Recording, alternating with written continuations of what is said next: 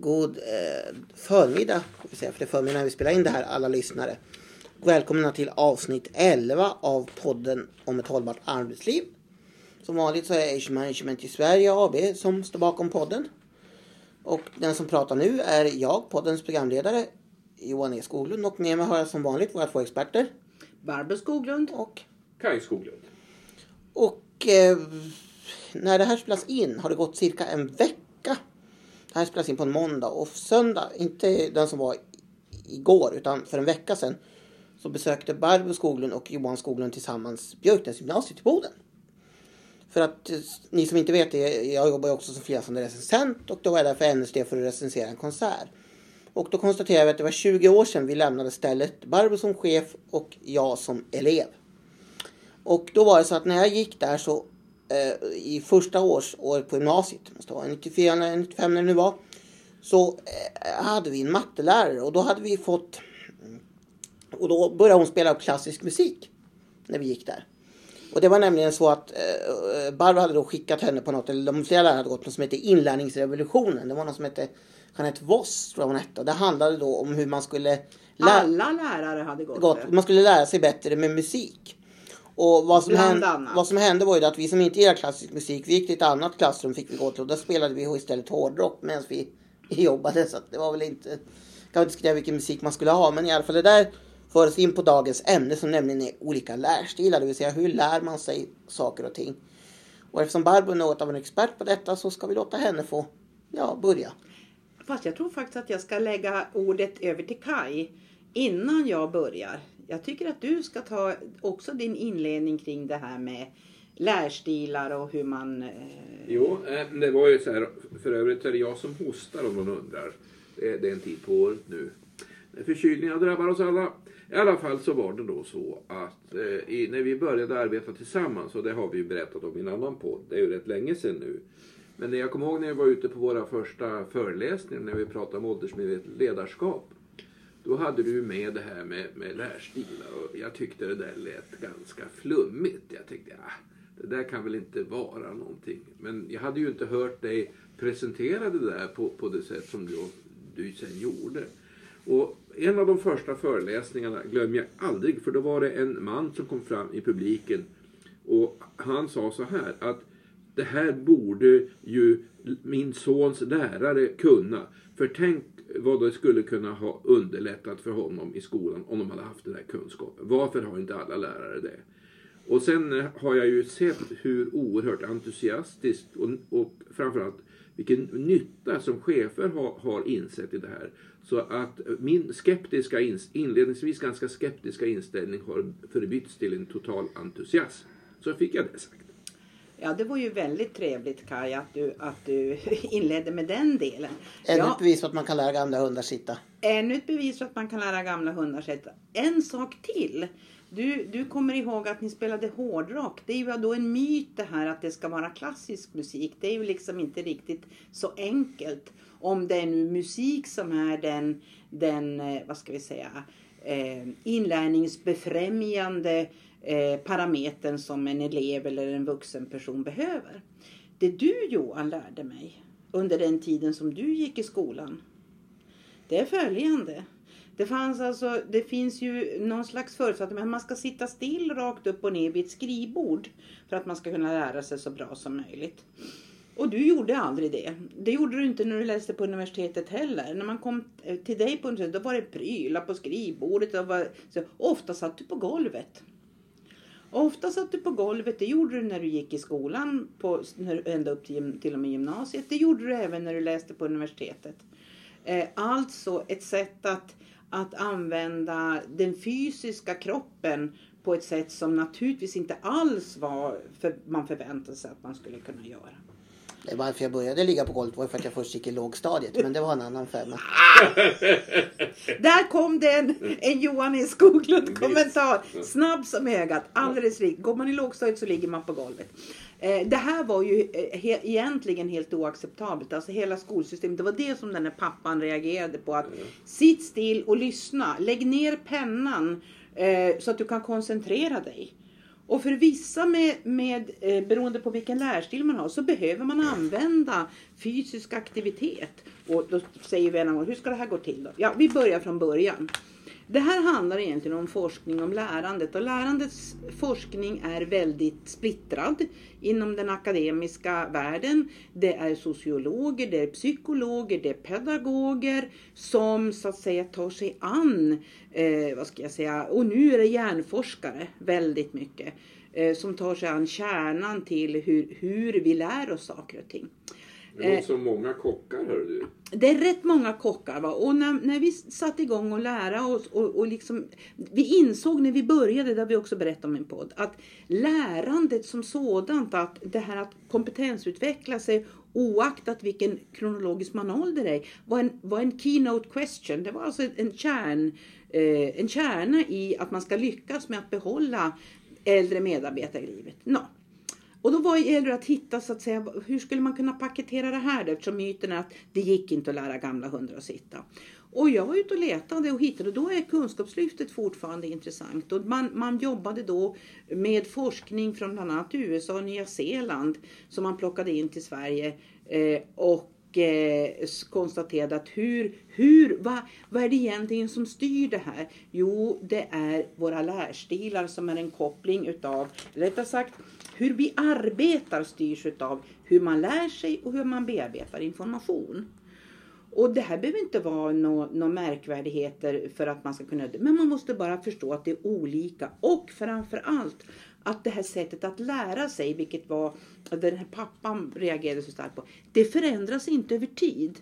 Det, man kan säga att svenskt utbildningssystem bygger på att när du har lärt dig läsa, räkna, skriva. Då gör du det genom att de två huvudspåren fortfarande, du lyssnar eller du läser. Nu det bara att säga du att lyssnar eller ser då? Kan man säga. Ja, du lyssnar eller du ser. Och då heter då naturligtvis, om det är vilka lärstilar det är, är du att du lyssnar, då är du auditiv, det vill säga du använder dina öron. Och om du läser så är det visuell. Men det visar sig att det finns fler.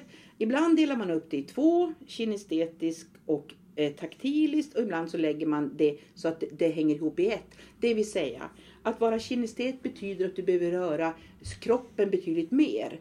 Så jag menar, säger man till en, en, en ung man eller ung kvinna, så här, sitt still och koncentrera dig när man sitter och trummar med benet. Det var det den här pappan reagerade på. Då är det kontraproduktivt för att den här, den här sättet att röra benet är, är ett sätt att koncentrera sig. Det är en del av koncentrationen. Ja. Och därför jag hade en chef som, som ibland när han fick eh, svåra frågor så strummade han med fötterna så det gick som trumpinnar. Exakt, och det har vi sett på film. Diane Keaton i, i vad heter det, någon, någon film där hon har Eh, en, ett litet barn som hon blir fostermamma till som kommer från en kusin i England. Hon klapprade med sina högklackade dojor när, hon, när det blev fara och färde så att säga runt omkring henne i affärsvärlden. Eh, den andra delen, taktiligt, det är finliret, det är finmotoriken. Då pillar man med händerna. För att, och så det här att lägga ifrån dig pennan och koncentrera det är att förutom då att man karvar för karvandets skull i bänken. Men det här att rita små saker när man ringer telefon. Hur många ritar små blommor? Eller förstärker te texten på powerpoint-bilderna som man har fått som, som handouts när man är på föreläsning. Hur många fyller på med det? Det är ett sätt att koncentrera sig. Det där är ganska roligt om man liksom går bakom människor som sitter på en föreläsning och antecknar. Då ser man ju ett antal som just det. Det står inte så mycket, de har inte skrivit så mycket. Men däremot är det massor, det är blommor och gud vet allt. Och, det, och man tror, jaha de här sitter och tycker det är så tråkigt. Så i själva verket är det alltså att de koncentrerar yes, sig på man, be, man behöver att gö göra det. Man kan säga att de flesta av oss som vi tittar på den här forskningen från Nya Zeeland och den, den, den funkar det är stora kohorter som är, som är tittade på där. Det är alltså att man lär sig när man läser. Men så finns det sådana som, och det är du Kai. Du är väldigt tydlig att du kommer ihåg att när du läser en text. Medan jag tillhör den auditiva gruppen. Vilket innebar att när jag gick i skolan, jag är ju född tidigt 50-tal. Eh, och våra lärare berättade, men det hette läro, man gick på läroverket då. Först tog man moralen och sen tog man studenten. Men i alla fall, väldigt många lärare berättade. Och det innebär att jag behövde inte läsa läxor för de berättade vad de skulle förhöra sen nästa dag. Eller nästa lektion. Och så hittade man på något nytt sätt att man skulle ha såna här fylleriövningar i, i övningsböcker och det var ju jättejobbigt. Ja, det var Nej, jättebra tycker jag. det tyckte du var Ja, en bra metod. skrev man ju, då var det det skriftliga. Ja. Ja. Och de, det, här, det här är huvudspår. Sen lär man sig alltså hur, att, att hur man ska hantera det här. Eftersom jag då är väldigt tydligt auditiv så är det så att när jag läste på, på universitetet då skrev jag om. Alltså jag, jag skrev kompendier. Sen läste jag mina egna kompendier för när jag hade skrivit ner det med min motoriska hand så kommer jag ihåg det. När jag lärde mig psalmverser när jag var eh, t- barn i skolan då gick jag omkring. Vi är ju faktiskt så gamla så vi har lärt Ja. oss psalmverser utan Ja, jag till och det med tror gått- jag inte man plågar dagens Nej, barn jag vet till och med att gå till skolan på lördagar. Mm, Mm, till bara, det. till, bara, till med, bara en sån sak. Varför vi tar det här när det handlar om, om det åldersmedvetna livet? Jo, det är så här att nummer ett, ska man, ska man, eh, när, man när man säger vi ska, vi ska göra väldigt många av de mer erfarna till mentorer för de ska lära ut vissa saker. Nummer ett i det sammanhanget, all erfarenhetsbaserad kunskap är inte rätt. Man måste styra så att säga vad det är som ska, vad det är som ska läras ut eller vad det är som ska överföras. Nummer två, det är smart att faktiskt matcha ihop lika här. Därför att det är mycket lättare om jag säger men jag vill ha skriftliga instruktioner. Nej, men jag, jag, jag, för mig är det lättare om du berättar. Och är det då, då, då är lika, lika ger bra eh, resultat, blir effektivare i den här överföringsprocessen.